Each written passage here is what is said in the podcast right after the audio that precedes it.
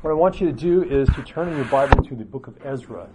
Find 1st and 2nd Samuel, 1st and 2nd Kings, 1st and 2nd Chronicles. Just go to the right of that and you find Ezra. And we're going to go to chapter 8. Uh, this is a good guy. This guy does not get enough ink. He does not get enough recognition.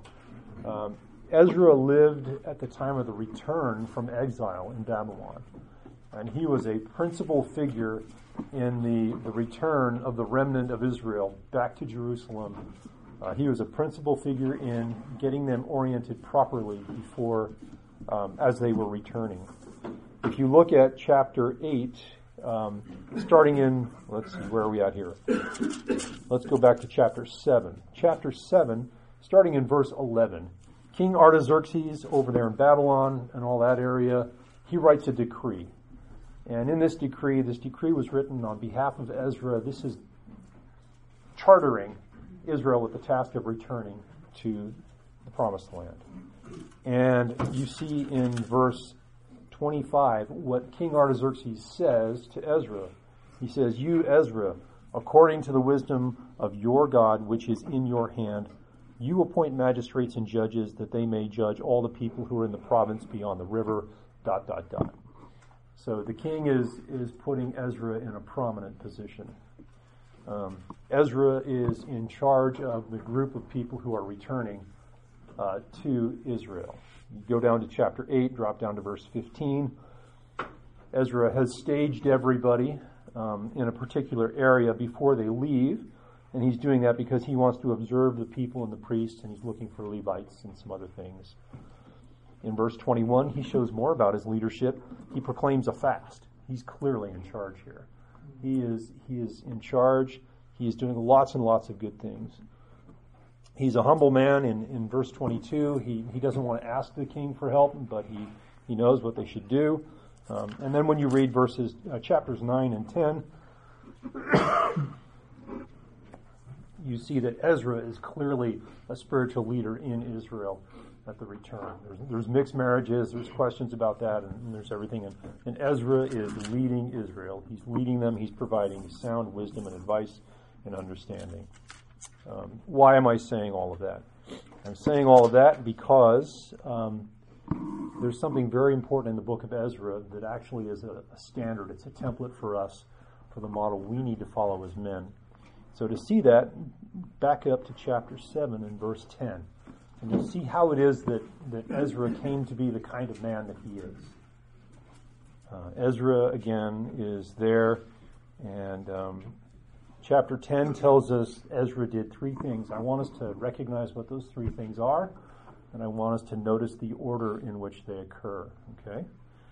Ezra had set his heart to do three things. He sets his heart, so he sets all of himself in this. The heart means the totality of who you are. It's everything about you. It's about you in your totality. This is what he did in his totality. He set his heart to one, study the law of the Lord, study the law of Yahweh, and two, to practice it, and three, to teach his statutes and ordinances in Israel. So you see study, and you see practice, and then you see teaching. Now, the study there is he's not just memorizing the Torah, he is meeting with God over the written word, and he is worshiping God through his interaction, through his study. He is learning a lot about God. As you read this book, you find out that this is a very godly man. This book is not just information to Ezra as he's reading the Holy Scriptures, as he's studying them. He is so he is meeting with the Lord. That is discipline one. That is taking care of your heart. Okay? So Ezra takes care of his heart first. Second thing he does is he practices the law. And the idea there is a smaller context. It's not Ezra practicing the law in front of all of Israel. It's a smaller context. It's probably more related to his household or his nearest um, fellows that he's, he's with, that he knows. And so that would be his household. So you have his heart, and then you have his household, and then you see what he does. Lastly, you see that he teaches. He teaches those statutes that he's, he's hidden in his heart and that he's practiced. He teaches them to Israel, in Israel. And so that's his ministry. So what you see here is the right order for us to do things. Ezra is not a dangerous man. Ezra is a safe man to follow, and the reason why is because he cares for his heart first in studying the Word. And then he actually practices it so he's imitatable and he's a followable man. And then he teaches what he practices. So when you're when you're listening to Ezra teach, all the Old Testament Jews are listening to Ezra doing his teaching. Uh, they know they're listening to a man they can trust and they can follow. Not only is the word accurate that he's teaching, but he's a man who practices it himself, so he, they can follow him. That's what we want to do here at Grace. We want guys to be taking care of their heart, studying the Word, reading the Word, going through the Word in some order. We want them to be practicing that in their context of their, their living situation and their household. And then we want them to be out of the fruit of that, to be entering into ministry of some kind, whatever it looks like. So that is the template for us. That's why we, we have the things ordered the way we do here at Grace Bible Church. Um, so if you ever wanted to know, hey, how did we get that? We got that from one of the places we got that was from Ezra chapter 7. And the result of that is that he was a very, very fruitful man. Here he is, he's taking the, the returning people back to Israel so they can begin to worship again the way that God intended them to worship. And he's going to help them set up the temple and help establish the worship practice because he understands and he knows what it is. Most of the people that came back had no idea. He had to teach them. And so he had a very prominent, fruitful role, but it started with his heart shepherding. Okay? We're on to uh, discipline three, the ministry. Is this the first one this year? Great. Okay. So, as you know, there's um, a, a priority in these spiritual disciplines. You have to discipline yourself to shepherd your heart well. You don't just wake up and automatically do that. You don't just find yourself throughout the day um, just reflexively leading your heart to the Lord in His Word. Um, if you do, please come talk to me because I want to know you. and I want to spend more time with you. Um, you have to control yourself. You have to discipline yourself for your heart's sake. You then also have to step into your household and be self-controlled there. You know that. Um, and you also have to control yourself and discipline yourself in ministry. Uh, these are not sequential strictly such that you treat them like first, second, and third grade. And once you're done with first grade, you never want to go back and do it again, although first grade for some of us is probably the best two years of our lives. Um, but there's priority, right?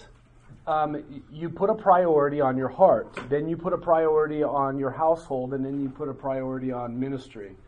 You don't get a luxury um, often of being able to deal with them that way. They'll just come at you. Ministry challenge will come to you, and whether or not you did a good job with your heart or your home that day, you just deal with what God gives to you. But in your mind, you prioritize um, my heart.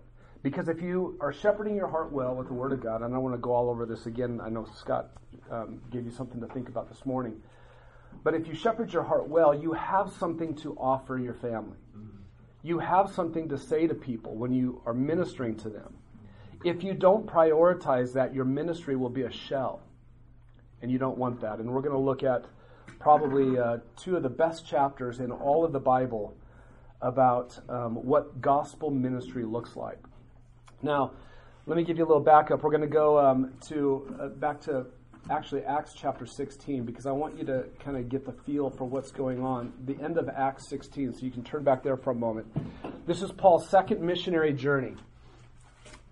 Um, he uh, has made his way to Thessalonica. We'll see here in just a moment and his interaction with them, his relationship with them, was established on his second missionary journey about AD 50. Okay? AD 50. Um, he has, in Acts chapter 16, he's been in Philippi. You, you remember the story. Um, he gets, he and Silas get arrested. They get beaten with rods.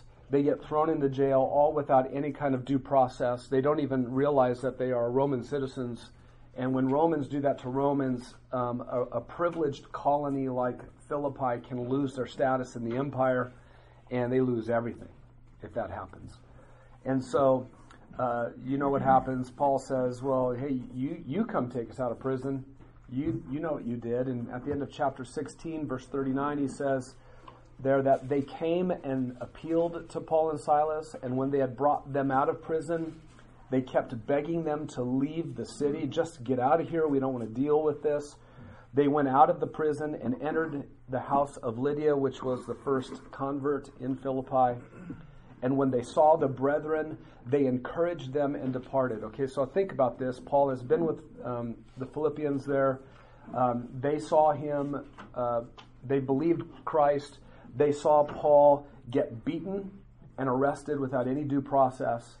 And they're thinking, okay, this is the guy who led us to Christ and look what happened to him. What do we do? And so Paul, in one last time with them, sits in the house and he exhorts them and he leaves town. Okay? Now, um, look at chapter 17. When they had traveled through Amphipolis and Apollonia, they came to Thessalonica. The way that it's written there, it's, it's believed that um, it's a three day journey for Paul. It's about 100 miles from Philippi down to Thessalonica. They think that um, the way that Paul wrote it here, his first stop was Amphipolis, his second stop was Apollonia, and then he finally made it to Thessalonica. And It's about a, almost equal thirds in terms of dividing up that 100 miles. And so, about a three day journey of 100 miles. Most likely, if, it, if that is the case, Paul and Silas are on horseback moving from Philippi down to Thessalonica. Remember, they've just been beaten with rods. They're not going to be walk, they're going to be slow. Perhaps they provided horses for them to get where they're going. Um, so they make it down to Thessalonica. Um, verse 2 And according to Paul's custom, he went to them and for three Sabbaths reasoned with them. Or oh, I'm sorry, back in verse 1. They came to Thessalonica where there was a synagogue of the Jews. And according to Paul's custom, he went to them into that synagogue for three Sabbaths, reasoned with them from the scriptures, explaining and giving evidence from the Messiah that the Messiah had to suffer and rise again from the dead, saying, This Jesus I am proclaiming to you, he's the Messiah. So he's his custom was to go into a city, to go to the Jews first before he went to the Greeks. He goes into the synagogue, he reasons with them, he opens up the Old Testament, and he says, This is what the Old Testament says about Messiah. I want to tell you his name. It's Jesus of Nazareth. And so he made an equal sign between the Old Testament teachings and Jesus. That's what he did. He did this for three Sabbaths, it says. Many conclude that um, that means that Paul was with them for only three weeks. That's possible before he was run out of town. That is possible. Um, we'll, we'll talk about um, why it might be a little longer. In fact, maybe I'll just do that now. Um, keep your finger in Acts 16, but go to the end of Philippians. Go to Philippians chapter 4. Paul, about 10 years later, will be in prison in Rome, and he will write this letter to the Philippians from jail, and he will reflect back on this time in Acts 17. Okay?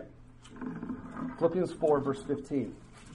You yourselves also know, Philippians, that at the first preaching of the gospel, after I left Macedonia, which is when he left Philippi and made his way down towards Thessalonica, no church shared with me in the matter of giving and receiving but you alone. In other words, I left you. And Paul had a very special relationship with the church in Philippi, unlike any other church. Um, they, they supported him throughout all of his ministry, all of the time. He was constantly taken care of by them. He, he formed a special bond with that church. And he says, When I left you, nobody shared in my needs except you guys. Look at verse 16. For even in Thessalonica, you sent a gift more than once for my needs. Now, go back to Acts 17, and let's just think about this. A three day horse ride from Philippi to Thessalonica. Okay? That's fast. That's the fastest you could get there. Okay? So if Paul is in Thessalonica and he has a need, what does he have to do if the Philippians are going to get it? He has to send to them. So, best case scenario, put them on a horse, send them. Three days there. A day turnaround, day four, three days back. Seven days, so a week is gone. One of those weeks is gone. And then he has to run out of all that they supplied Mm-hmm. And then he has to say, I, I have need again, I need to go back, and so he has to send it back. It's possible that all of that happened more than once. uh, within three Sabbaths. It might be that what Uh, Luke is recording in Acts is just that it was specifically a three Sabbath reasoning process that he went on with them, and there was more time with them. The point is, regardless, whether it was three weeks or whether it was five, he was only with them for about a month. Maybe a little more, maybe a little less. And so, back in Acts chapter 17, he reasoned with them, and it says in verse 4 and some of them. Who are the some of them? It's the Jews in the synagogue. Some of the Jews in the synagogue were persuaded and they joined Paul and Silas. Now, watch this. Along with, not some, but a large number of God fearing Greeks. So, in the synagogue, there were Jews and in the synagogue, there were proselytes, Gentiles who had decided they were going to follow the Yahweh of the Old Testament. So some of the Jews were persuaded, but a large number of Greeks followed, along with also, verse 4, um, a number of the leading women. Verse 5, but in contrast to that, the Jews becoming jealous and taking along some of the wicked men from the marketplace, formed a mob and set the city in an uproar. Now, so now think about this.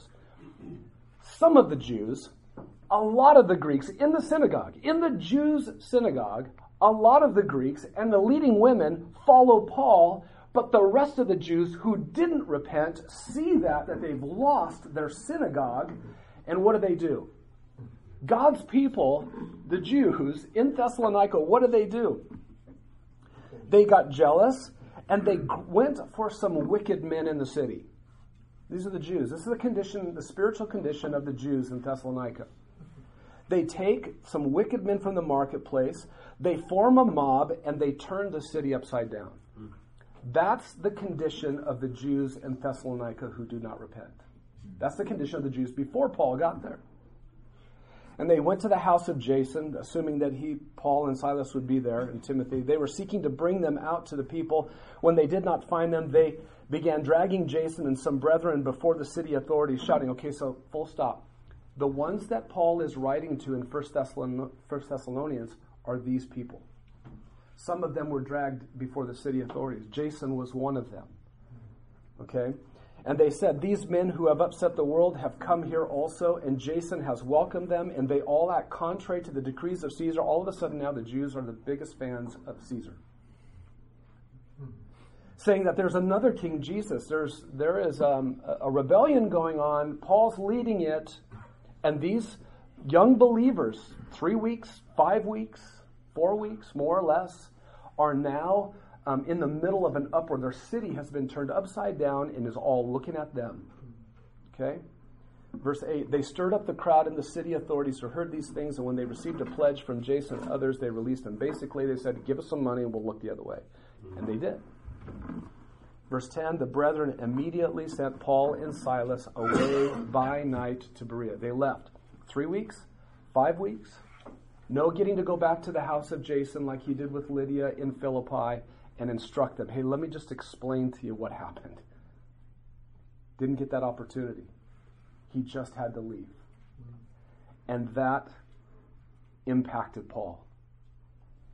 And he went down to Athens, we know in Acts chapter 17, and from Athens, he writes this letter back to the Thessalonians.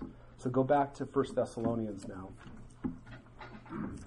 See, it's, it's, so important to understand what's going on. These aren't just words on a page, that they're not disconnected from some kind of a reality, a history, and it matters what happened and how they were written and when they were written. So, what is Paul concerned about? The last he saw or the last he heard of them, some of them were dragged before the city authorities. Um, they were under threat from the Romans in Thessalonica. So he is concerned that persecution had some kind of an adverse effect on them. What were they thinking? He had so little time with them to establish them in the gospel. What did they think about persecution that resulted from believing Jesus? Well, he tells us actually in 1 Thessalonians 2, verse 17. Let's look at that. But we, brethren, having been taken away from you for a short time, uh, for a short while in person, not in spirit, we were all the more eager with great desire to see your face. For we wanted to come to you, I, Paul, more than once, and yet Satan hindered us. So once he got down to wherever he was in, in, in Athens and traveling away, he kept wanting to get back to them, but he couldn't. For who is our hope or joy or crown or exaltation? Is it not even you in the presence of our Lord Jesus that is coming? For you are our glory and joy. Therefore, chapter 3, when we could endure it no longer, we thought it best to be left behind in Athens alone, and we sent Timothy, our brother, and God's fellow worker in the gospel of Christ, to strengthen and encourage you as to your faith, so that no one would be disturbed by these afflictions. Which afflictions? The ones they saw. The ones that when they were afflicted in persecution and drugged before the city authorities.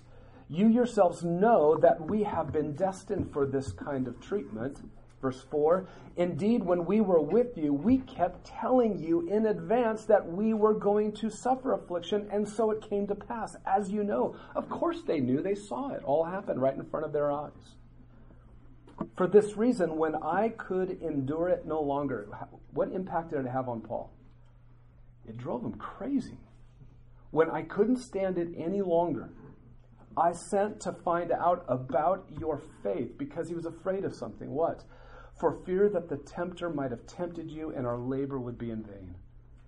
That I, I preached to you the gospel, but the persecution caused you to flee, and my, my labors in your life would have been a waste of time. But then he finds out that that is not the case, and so forth with the letter.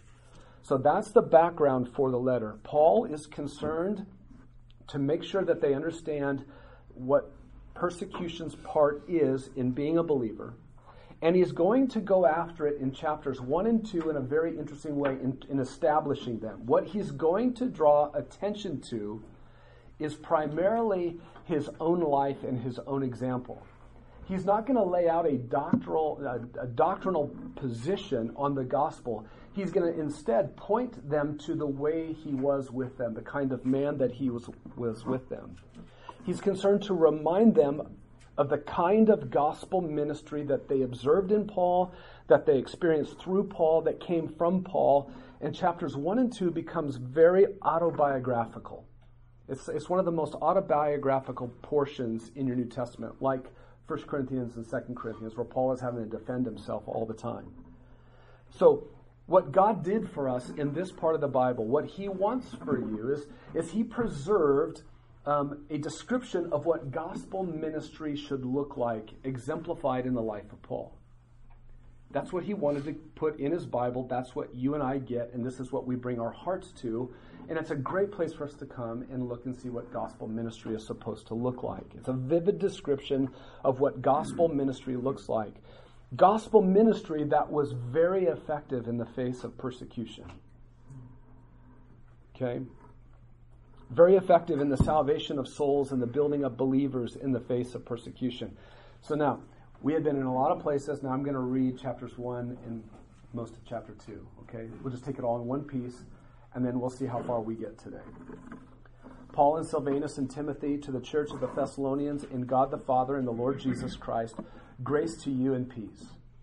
We give thanks to God always for all of you, making mention of you in our prayers, constantly bearing in mind your work of faith and labor of love and steadfastness of hope in our Lord Jesus Christ in the presence of our God and Father. Knowing, brethren, beloved by God, his choice of you. For our gospel did not come to you in word only but also it came in power and in the Holy Spirit and with full conviction, just as you know what kind of men we prove to be among you for your sake. Now, as I, I read, look for those kinds of sentences, those kinds of statements. You know what kind of men we prove to be among you. And you'll see the emphasis he's putting on it. You, verse 6, also became imitators of us and of the Lord, having received the word in much tribulation with the joy of the Holy Spirit, so that you became an example to all the believers in Macedonia and in Achaia. For the word of the Lord has sounded forth from you, not only in Macedonia and Achaia, but also in every place your faith toward God has gone forth, so that we have no need to say anything. For they themselves report about us what kind of a reception we had with you. There it is again, the, the way that we interacted together. And, and they reported about how you turned to God from idols to serve a living and true God and to wait for his Son from heaven, whom he raised from the dead. That is Jesus who rescues us from the wrath to come. For you yourselves know, brethren, that our coming to you was not in vain. But after we had already suffered and been mistreated in Philippi, and, and, you understand that connection now, right? As you know, we had the boldness in our God to speak to you the gospel of God amid much opposition. For our exhortation does not come from error or impurity or by way of deceit but just as we have been approved by God to be entrusted with the gospel, so we speak, not as pleasing men, but pleasing God who examines our hearts. For we never came with flattering speech, as you know, nor with a pretext for greed. God is witness.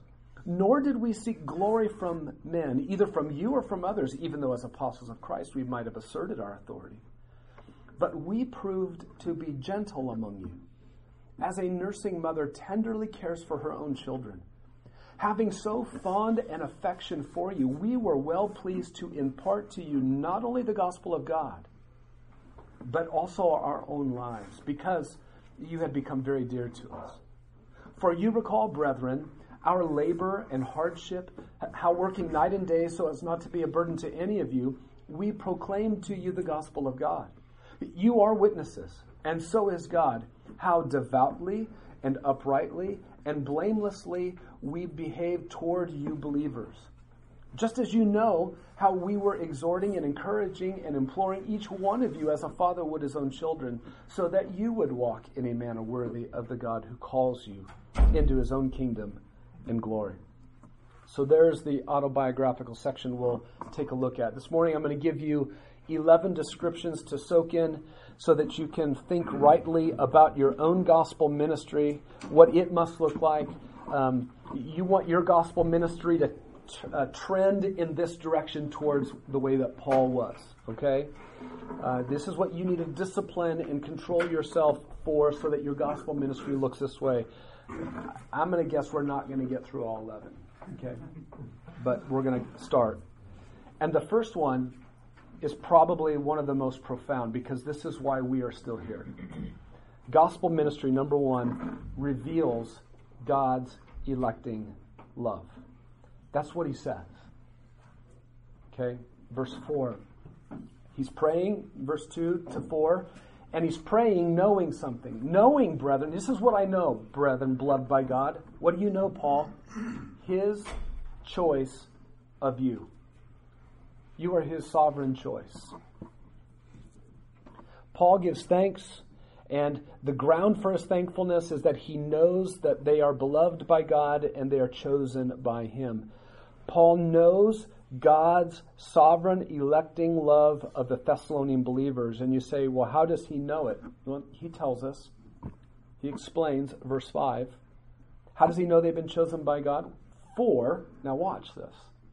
And stick with me on this because it takes a little bit to, to work through the pieces. Our gospel did not come to you in word only, but in power and in the Holy Spirit and in full conviction or with full conviction. Paul's answer here is not primarily a theological one. Well, here's how I know that God sovereignly elected you. It's because of these other doctrinal considerations. Paul says, that actually how the gospel came to them is how he knows that they were chosen by God. The manner in which the gospel came to them when he was with them is how he knows they are chosen of God. God's choice was revealed through how his gospel ministry displayed itself while he was among them. Verse 5 You know, um, uh, we know his choice of you because, for our gospel did not come to you in words only, but even beyond words, the gospel came, ministry came in power and in the Holy Spirit and in full conviction. Now, listen, all it takes is to read through Acts, and you know that Paul never went someplace without preaching words. But he says, It did not come in words only to you, but the gospel came in power and with the Holy Spirit and with full conviction. When did Paul ever carry out gospel ministry and not use words? But what Paul is trying to emphasize here is that his gospel came to them not only in words, but it also came in power and in the Holy Spirit and with full conviction. What does that statement mean? Your first thought is probably, well, of course, the gospel is the power of God, and the Holy Spirit loves to use the gospel, and the gospel brings full conviction of sin. And you would be theologically absolutely correct. The question is, is that what Paul is saying here? Look at the next statement that follows it. Okay, so here it is. Our gospel did not come to you in word only, but also in power and in the Holy Spirit and with full conviction, just as, now I'm going to explain what I mean by what I just said. Just as what? You know what kind of men we were, we proved to be among you for your sake. So wait a minute. It came in power, it came in with the Holy Spirit, and it came with full of conviction. You know what kind of men we were. That's what he says. And that's profound. The kind of men we were while we were among you, the kind of gospel ministry that came forth from us while we were with you, I know you're chosen of God. Because it was a ministry of power, it was a ministry full of the Holy Spirit, and we were men fully convinced by what God was doing through his gospel to save sinners. Of course, I know you're his cho- chosen ones. They were men with a gospel. L- listen, the, the gospel is the power of God for salvation. And Paul's not taking away anything from that. He's adding to that a gospel full of power came to them, but that gospel power came through men of power came through men of the Holy Spirit and came from men who were fully convinced that they had to bring that gospel. Of course, Paul knew that they were chosen when they believed.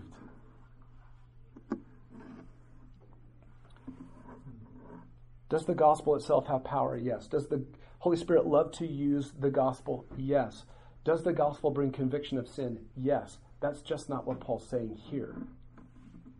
Do you understand? so Paul's whole point here is about how he knows they are chosen of God.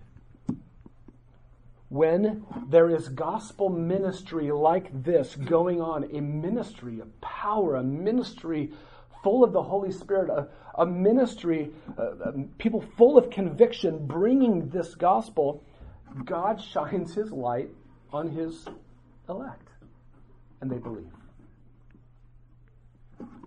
Just think of the stark contrast. Think of a gospel ministry that relies only on human power. Think of a gospel ministry, quote unquote, um, driven by human cleverness. Think of a gospel ministry carried out with self confidence. It's difficult to expect to see the salvation of sinners in that. Right? Where gospel servants, gospel ministry goes out with words of the gospel, but not just with words only, but with power and with the Holy Spirit and with full conviction, God loves to reveal his elect. His saving love for sinners through those kinds of gospel servants. Listen, let's say it this way. Let's give it its proper weight. Let's not pretend that all you need to do is just set the power of the gospel before people and it doesn't matter what you are. Hmm. Okay? It matters the kind of men that we are supposed to be. It does. Now, let's balance it the other way. You can be a, a godly man, you can be a great man, you can be a, a loving man, but if you don't have the words of the gospel, so what? But what is Paul saying here? He's putting a lot of emphasis on the kind of gospel servants and gospel ministry that they saw. what, what, think of it this way. What is required by God to save his elect? His elect are dead in their trespasses and sins. They are children of wrath among the sons of disobedience. Ephesians 2, right? What does it take for God to do that? Well, obviously, it takes the power of the gospel. It's the power of God for salvation to everyone who believes. But Paul is adding to this, saying it also comes, that gospel of power comes in a ministry that is marked by divine power. What power do you want to rely on in gospel ministry? It comes in a ministry that's marked by the Holy Spirit. Do you want your markings on it? And it comes from men who are fully convinced that this is the only way sinners are going to be saved.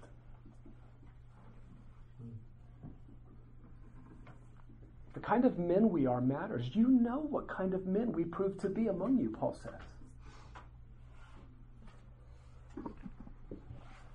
Gospel ministry needs to be marked by power, His Spirit, and full conviction. That's what it takes for God to overcome the spiritual deadness of His elect with the power of the gospel. Guys, you need a power within you that is far beyond your own resources. I mean, let's just get practical here. You're shepherding a child, you're bringing your gospel ministry to your child. You, you need much more than your power. And you need the Holy Spirit. And, and you need to be a man fully convinced that this is the only thing that is going to make any difference in your child. If you're not sure about that, if you got doubts about whether this is really the, I mean, you need to get convinced of that. You step into next generation ministries. I serve in this room here. I sit at a table over here with some of the best six and seven year old boys around. Some of your kids are at that table. Um, what, whatever it is you, you, do, wherever you serve, in small group, as you get to small group and you're going to care for people, um, you need a power that is not your own and, and you need the Holy Spirit to be present in you and full in His fullness there. And you need to be fully convinced that there's only one message that matters to us. The kind of men you prove to be among them matters. Do you understand what he's saying? So, Scott, can I ask a question? Because you're going to probably say Blevins are happy um, so, the kind of man we are, is that conviction?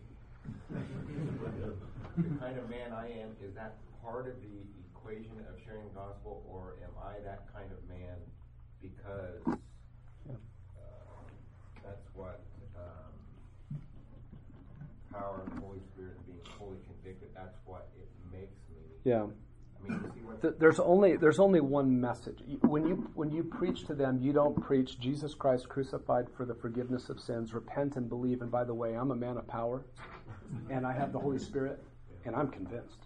That's not a part of the message. You're just, that's the messenger.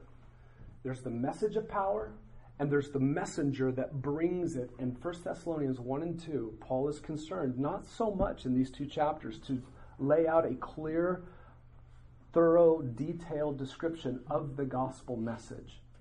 He's concerned that they understand the kind of gospel messenger that comes with it. Not instead of it, the messenger does not replace the message. Put it in its right place. Hear me rightly here. But Paul is putting emphasis on the messengers, on the ministry that brings that gospel. So you just be that man. Don't draw any attention to it. Just be that guy. And that's what it's about as you preach the gospel. This is partially due to the fact that he's writing, he knows, he's concerned about them because of how they left uh, them, and, and there, there was persecution there, and they're, they're encountering this stuff. Yeah. And so he's he's encouraging them, right, is, is by telling them, you know what kind of men we were. Yeah. Uh, when we brought you this message, it wasn't like, oh, we just brought you some yeah. this message, and we were we didn't really have conviction about it. Right. So There's th- that. That's a good point. Um, think if you had three weeks on the short end, five, six on the long end. Um, he has to grab for the things that they would have experienced and known or heard. And he says that over and over, just as you know. You, you know what kind of men we proved. And so he draws on what they could remember, and one of the best things they could remember was what kind of men they were. What kind of a man Paul and Silas were? What kind of gospel servants were they? And that was what he was going to draw on, and that was a part of how what God used to save them. Messengers are not the gospel. Okay, we are not the gospel. I want to. Nobody walks out of here saying, Maxwell said today that there's the gospel, but we also need to be that God saves through us. That's not what's being said here. Do you understand that? Okay. Um, but the messenger does matter. Okay, we'll say it back again the other way. Let's not pretend that all you have to, you can be any kind of a jerk. You can be, you don't have to be disciplined about your life as long as you lay the gospel of power out in front of sinners. Now, that, that's okay. Now, what if that happens? What if you're serving along and you know somebody preaches Christ out of selfish ambition? What do you do? You become the, the, the morality police? What did Paul say in Philippians? You know, I rejoice that Christ is preached. But Paul says here, what he says in Philippians 1 does not erase what he says in 1 Thessalonians 1. And what he says in 1 Thessalonians 1 doesn't erase what he says in Philippians 1. They both have to stand together. So Paul says, look, if, if Christ is going to be preached and I can't control it, and these are not my men that I sent out, Christ is proclaimed. But let's not pretend that statement means it doesn't matter what kind of men you are, because in 1 Thessalonians 1 he says it does matter what kind of men you are. Okay? All right. Scott, when Yeah. he says they became imitators, Yeah. does, does that mean that they became, they then became the messengers? Yeah. So when he says later, you became an example to Yeah. believers in Macedonia and Achaia, does that mean that they went out then Yeah. as Yeah, it, I'll, I'll- that's perfect. Um, we're ready to move on to number two. That's exactly the second point. So, number two, gospel ministry makes word driven imitation and exemplary living possible. That is exactly the point. Look at verse 6. You also, so I have something to add. You also, okay, so the gospel came to you in words, but not only in words, but it came with a ministry of power as well, and also something else. You became imitators of us and of the Lord, having received the word. So, what made that imitation possible? They received the word of God. Uh, Paul says over in chapter 2 that you received it for what it is. Where is that verse? Um, six? I'm going to find it. No, um, 13. That's it. This reason we also constantly thank God that when you received the word of God which you heard from us, you accepted it not as the word of men, but for what it really is the word of God. And what does the word of God do? It performs its work in you who believe. That word they received changed them and they became imitators. Imitators of who? Whom? Who did they imitate? Paul says. Paul and the Lord. So Paul, uh, to imitate Paul was to, in a sense, imitate Christ. He said that in 1 Corinthians 11, 1. Uh, imitate me, uh, follow me as I follow Christ, right? Paul lived his life in alignment with Christ such that when you looked at Paul, you didn't get all of Christ, but you saw what Christ was like. And if you imitated Paul, you wouldn't be doing something contrary to what Jesus wanted. That's a great thing just to think on there and be that kind of man. Okay? Um, Notice their imitation was not affected by tribulation, verse 6. Uh, you also became imitators of us and of the Lord, having received the word in much tribulation. You know that tribulation. How did they receive it? You remember what happened back in Thessalonica? They were, many of them were dragged outside uh, to the city officials and were persecuted. And this is the most accurate picture, really, um, of what gospel ministry looks like in the world. Think about where we live, guy, guys. There's a there's tribulation all over where uh, the gospel is preached. Why? Because this whole world is in rebellion against God. When he came the first time in Christ, they killed him. And if he came again, they would try to do it again. We live among those kinds of rebels. But what God did is, in the grace of the uh, of the gospel, by the power of the gospel, we defected from that rebellion in repentance and we believed. And what Jesus didn't do is he didn't extract us right away and take us to heaven with him, but he said, stay behind enemy lines. And so we We're former children of wrath. We live among the sons of disobedience who every day in their living are plotting the death of God if he comes. And he says, proclaim to them that, that right now there's a pardon. There's a pardon that the king who's coming, he's going to come, he's going to obliterate you all, but he, he's offering a pardon to you now. Believe him, and you will be spared. That message isn't liked. It just isn't liked. We're offering a pardon to the ones who want to kill Jesus. We're not selling ice cream sandwiches in Disneyland on a hot summer day. Nobody's going to hate you if you do that. Right? But we are telling people you're actually in rebellion and the king's coming and he is going to crush you. But there's a pardon. Believe him. Repent. And there are many, some will join, a large number of others will join. Even some of the leading people of the city might come, but there's going to be a lot who aren't going to like that. So we receive the word in tribulation. We just live in a day where it hasn't been that way as much, but it's changing, isn't it? Read your Bible, read these pages because these days are coming and they prepare you for it. So, there's a lot of tribulation. But notice that tribulation didn't quench imitation. They imitated Christ, they imitated Paul, a godly example, and that tribulation didn't quench it. And notice that that tribulation also didn't quench joy. You receive the word in much tribulation with the joy of the Holy Spirit. Um, the Spirit's joy in them was plentiful while they were under tribulation. Look, I have my version of joy and you have your version of joy. And I can tell you with my version of joy that when trouble and affliction comes into my life, my joy evaporates. But not the Spirit's joy. Jesus said, I give you my joy, and no one will take it away from you. Right? Nobody can take it. So they imitated, and they, verse 7, did this such that you became an example to all the believers in Macedonia and Achaia. Macedonia is the province that Philippi is in, and Thessalonica is in. Achaia is the southern province below that where Corinth was and where Athens was. And so by the time Paul gets to wherever he gets and he's writing back to them, um, it's already been trumpeted forth to them. Okay? So they became imitators.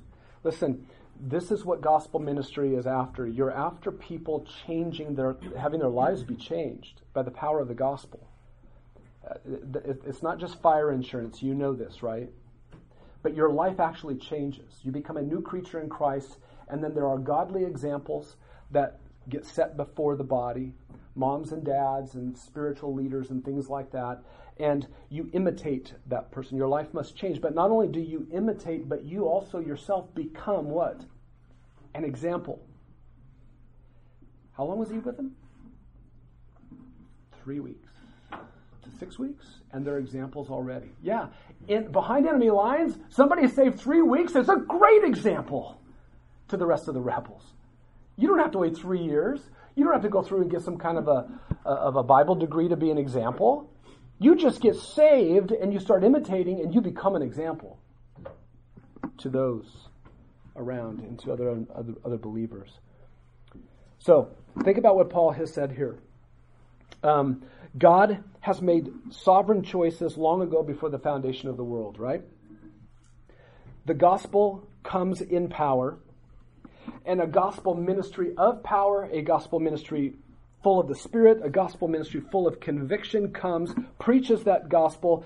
God shines his light on the elect through faith and repentance. They defect, they believe, they defect from the world, they believe Christ, they receive the word, and tribulation comes. That's Thessalonica.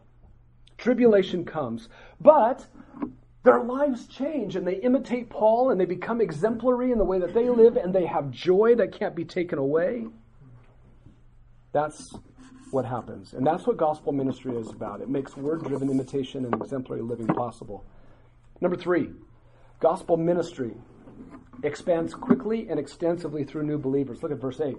For the word of the Lord has sounded forth from you, not only in your province, or like for us, in your state you live in, and Achaia, the state next to you, but also in every place your faith toward God has gone forth to this extent that we have no need to say anything. Can you imagine the Apostle Paul being brought to a place where he didn't have anything to add?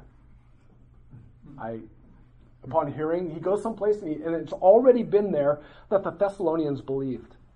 And Paul goes, Why, I, I, don't, I don't have anything to add. That's profound that Paul doesn't have anything to add. That's what he's saying. Uh, he says in verse 8, the word of the Lord has sounded forth from you. That idea of sounding forth is like a trumpet blast. Um, the trumpet, I, I, played it for 14 years of my life. The trumpet is not an instrument to play if you're shy and don't want to be noticed. Okay?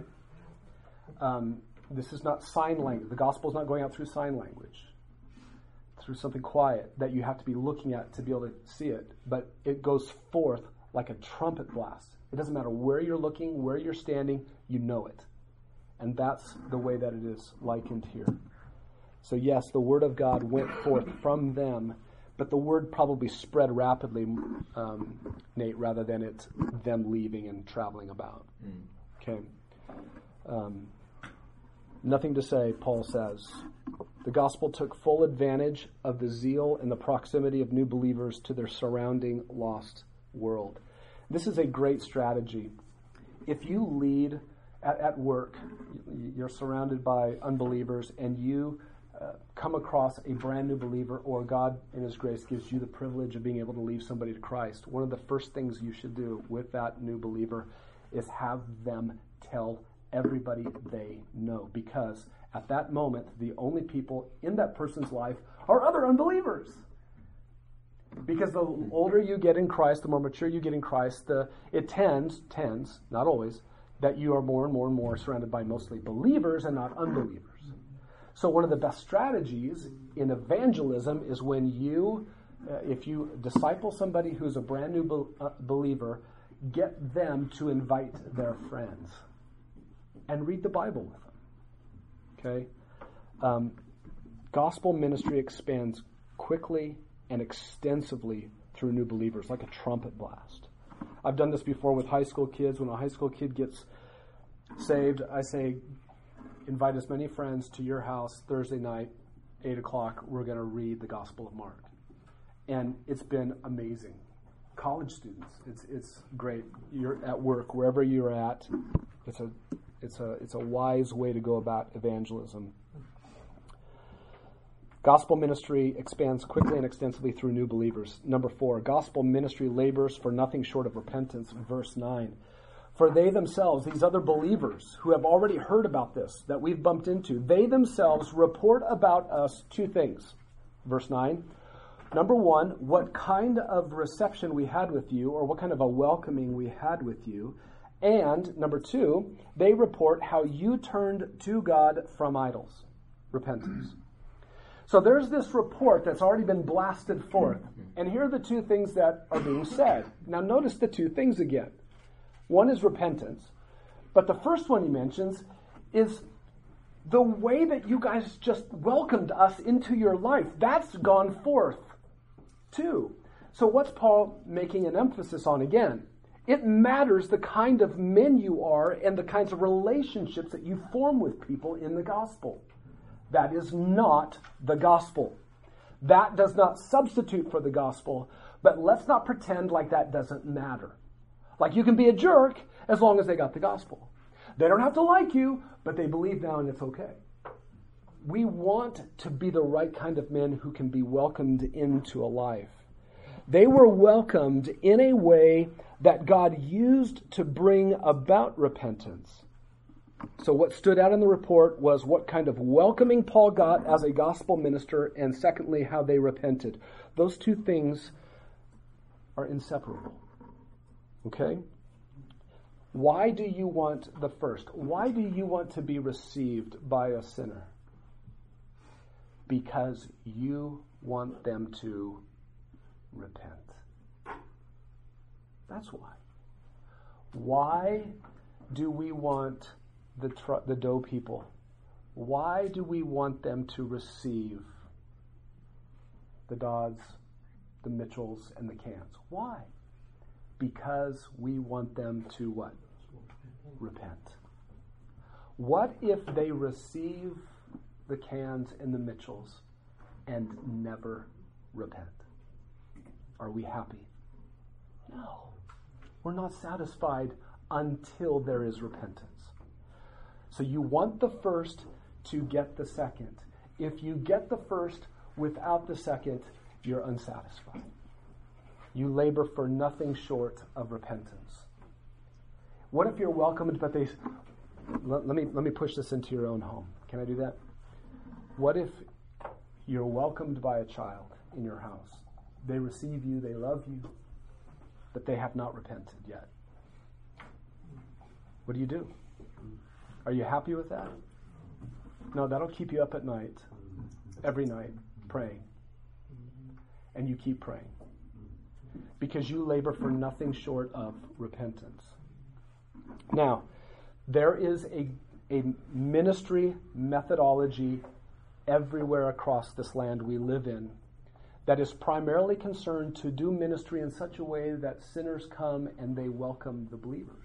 They come into the church and and they go, "Wow, this is great. These these these believers are so welcoming. This church is so friendly." And whether or not those people actually repent, I, I, I don't know. What do you think of a ministry methodology that wants sinners to receive and interact with believers, but whether or not the emphasis is on w- that they ever repent or even told that they need to repent? You have to be really careful about that. Um, that is not a satisfying way to do ministry. You should not conduct your family that way. You should not conduct your ministry anywhere else that way. So in gospel ministry, labor for nothing short of repentance. If they don't receive you, there may not be another chance for them to repent until somebody else with the gospel comes. But if they receive you and they do not yet repent, you must remain unsatisfied, brokenhearted, and keep laboring until they do, if that would be what God would do. You can't make them repent, but you do have a, something to play in whether or not they receive you. So don't be a jerk. Love them, right? Be like Paul. Number five, we'll look at that here in a moment. Number five, Gospel ministry must result in a desire for God above all else. I love this in verse 9. Um, they reported how you turn to God from idols right here to serve a living and true God and to wait for his Son from heaven. To serve the living and true Father and to wait for his Son from heaven. So the orientation, repentance was I, I, was I had idols over here that I was pursuing in my life, and I turned, and instead now a father and a son. A father and a son. I, I serve the father and I wait for the son. Okay, so the focus here is I was after idols, and now I want a triune person. In gospel ministry, you want to make sure that what people primarily understand that they get in the gospel is a person, a being, a triune being, not just religious activity or a new church. But when people repent, they get God, as Piper would say, right? So if somebody were to ask you today, so what are you about as a Christian? Here would be an answer. Um, I serve the Father and I wait for the Son. That's where I am. I, I, I love my Father and I can't wait to see the Son. That's what I want. It's about a person. So, gospel ministry needs to result in a desire for God above all else. Yeah, please. Um, there another type of ministry, or is that for emphasis? Uh, that's for emphasis. No, there is no other kind of ministry, but you and I both know that there are other people who call what they do ministry. Right.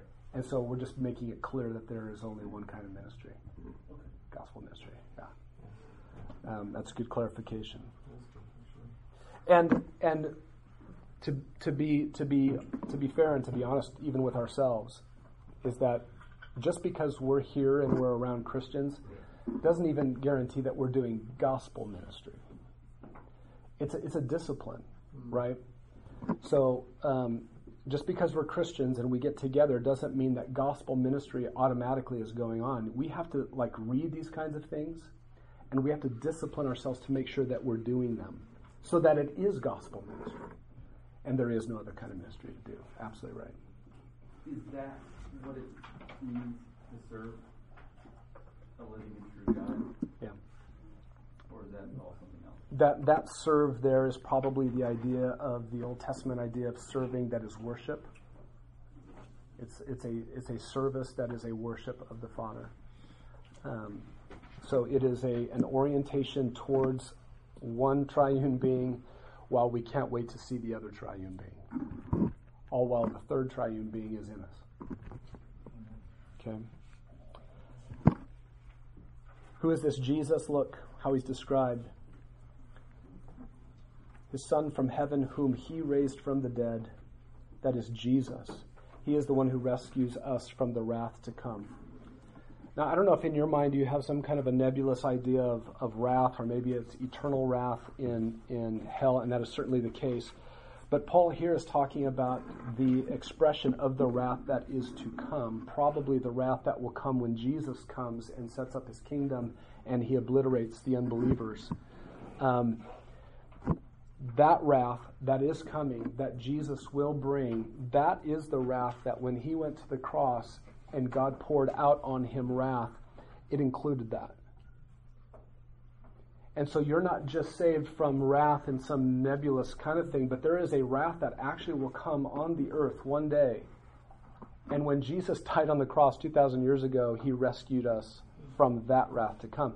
We will, as believers, this is for free, uh, this is the doctrine of our church, we will be raptured with Christ, we will be with him.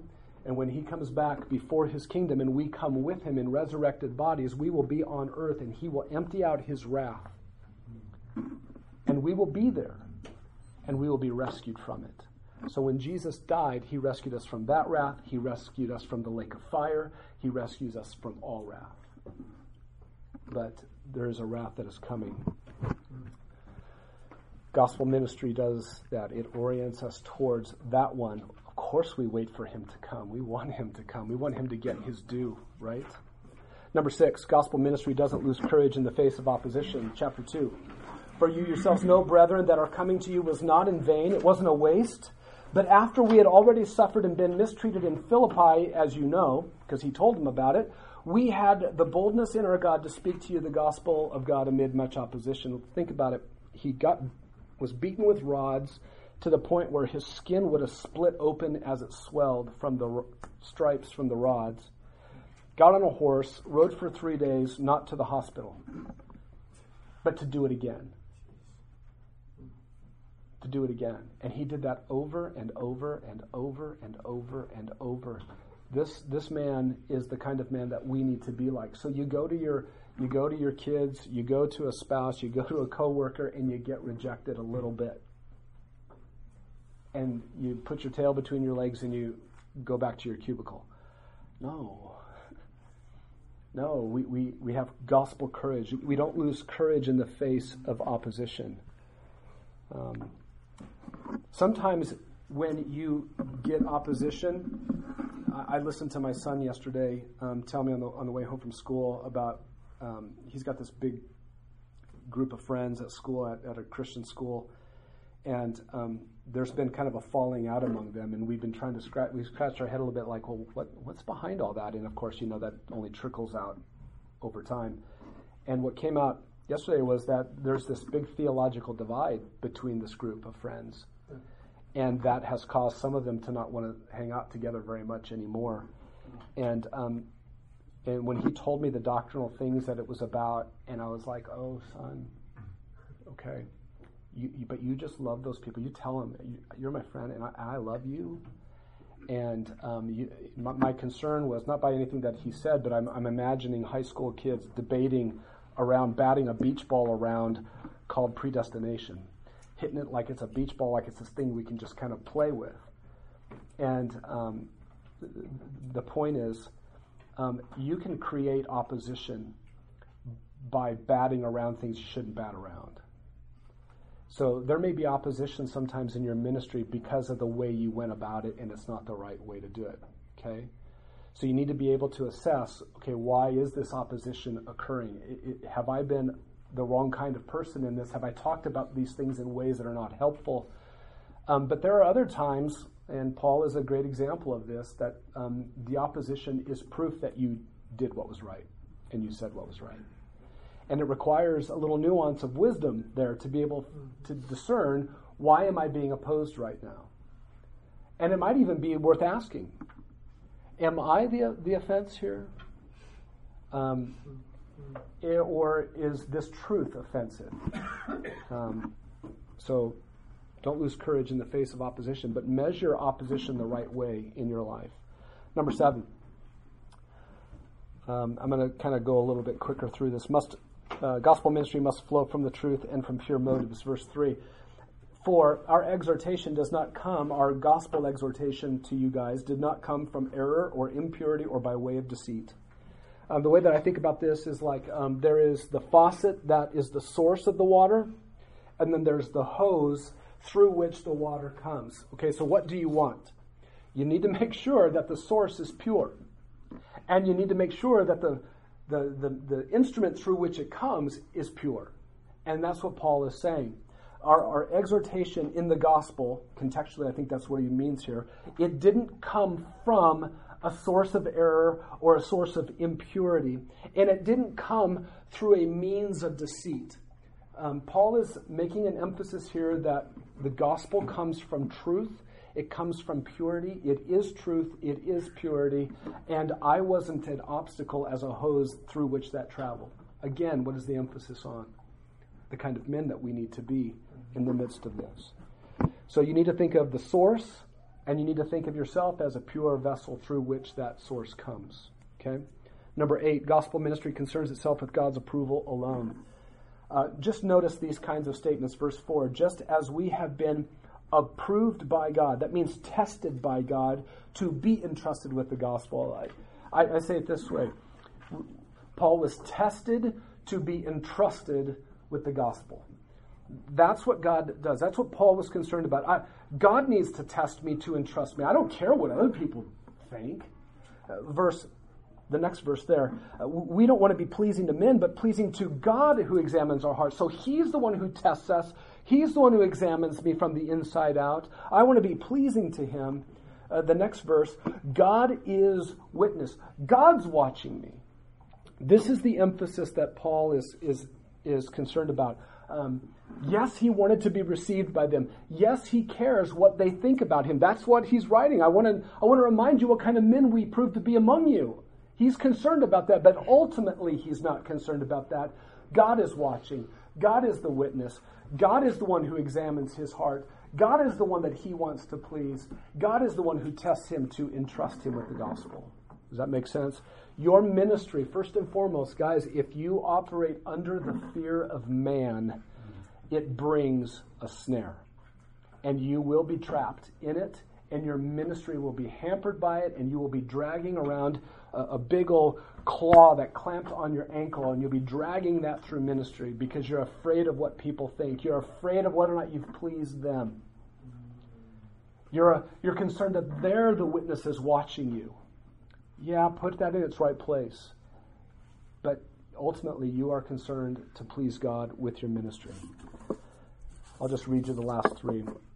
Uh, men, you need to value gentleness. We prove to be gentle among you like a nursing mother guys, um, be more and more and more and more persuaded that uh, gentleness is something you need to know how to do. Guys uh, struggle with that a lot more than the women do. They have no trouble sitting and listening and comforting and crying and nurturing and doing that. Um, you need to get that tool on your belt.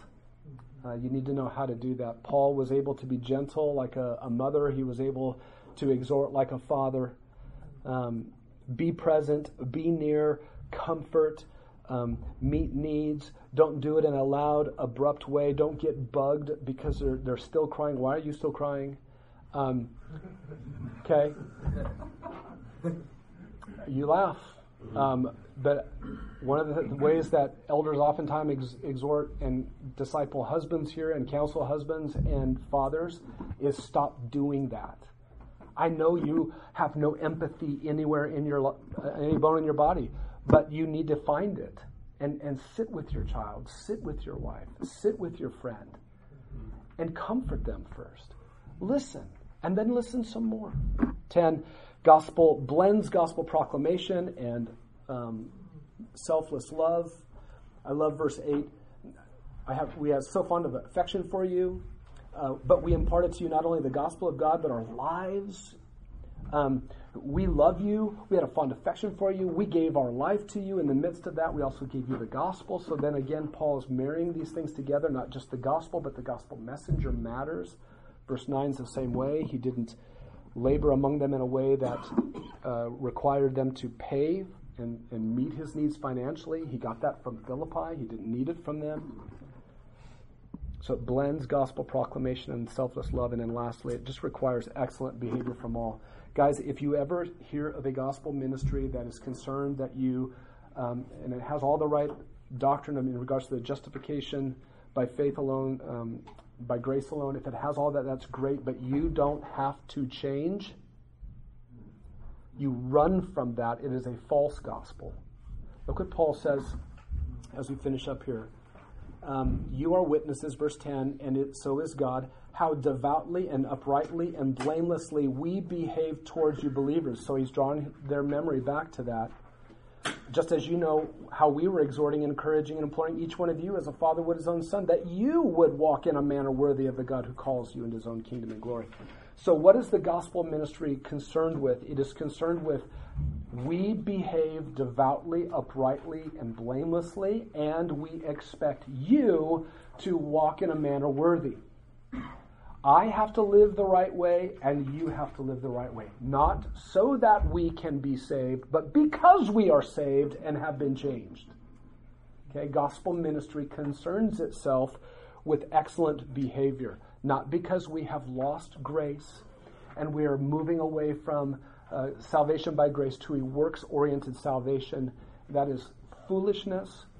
Um, you don't pit those things against one another. You believe uh, by grace alone, through faith alone, in Christ alone, and you are righteous in, your, in God's declaration over you. You are once and for all sanctified, and you must now live an excellent life in excellent behavior. You must.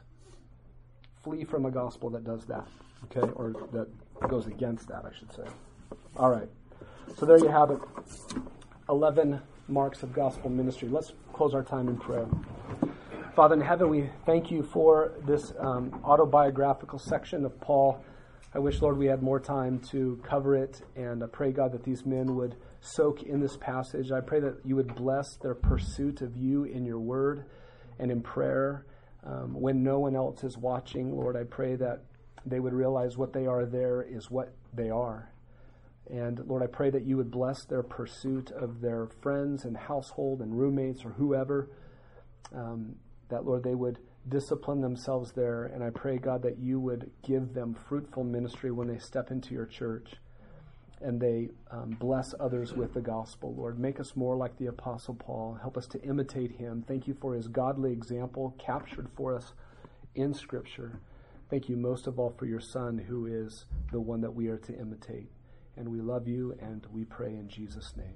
Amen. Thanks, guys.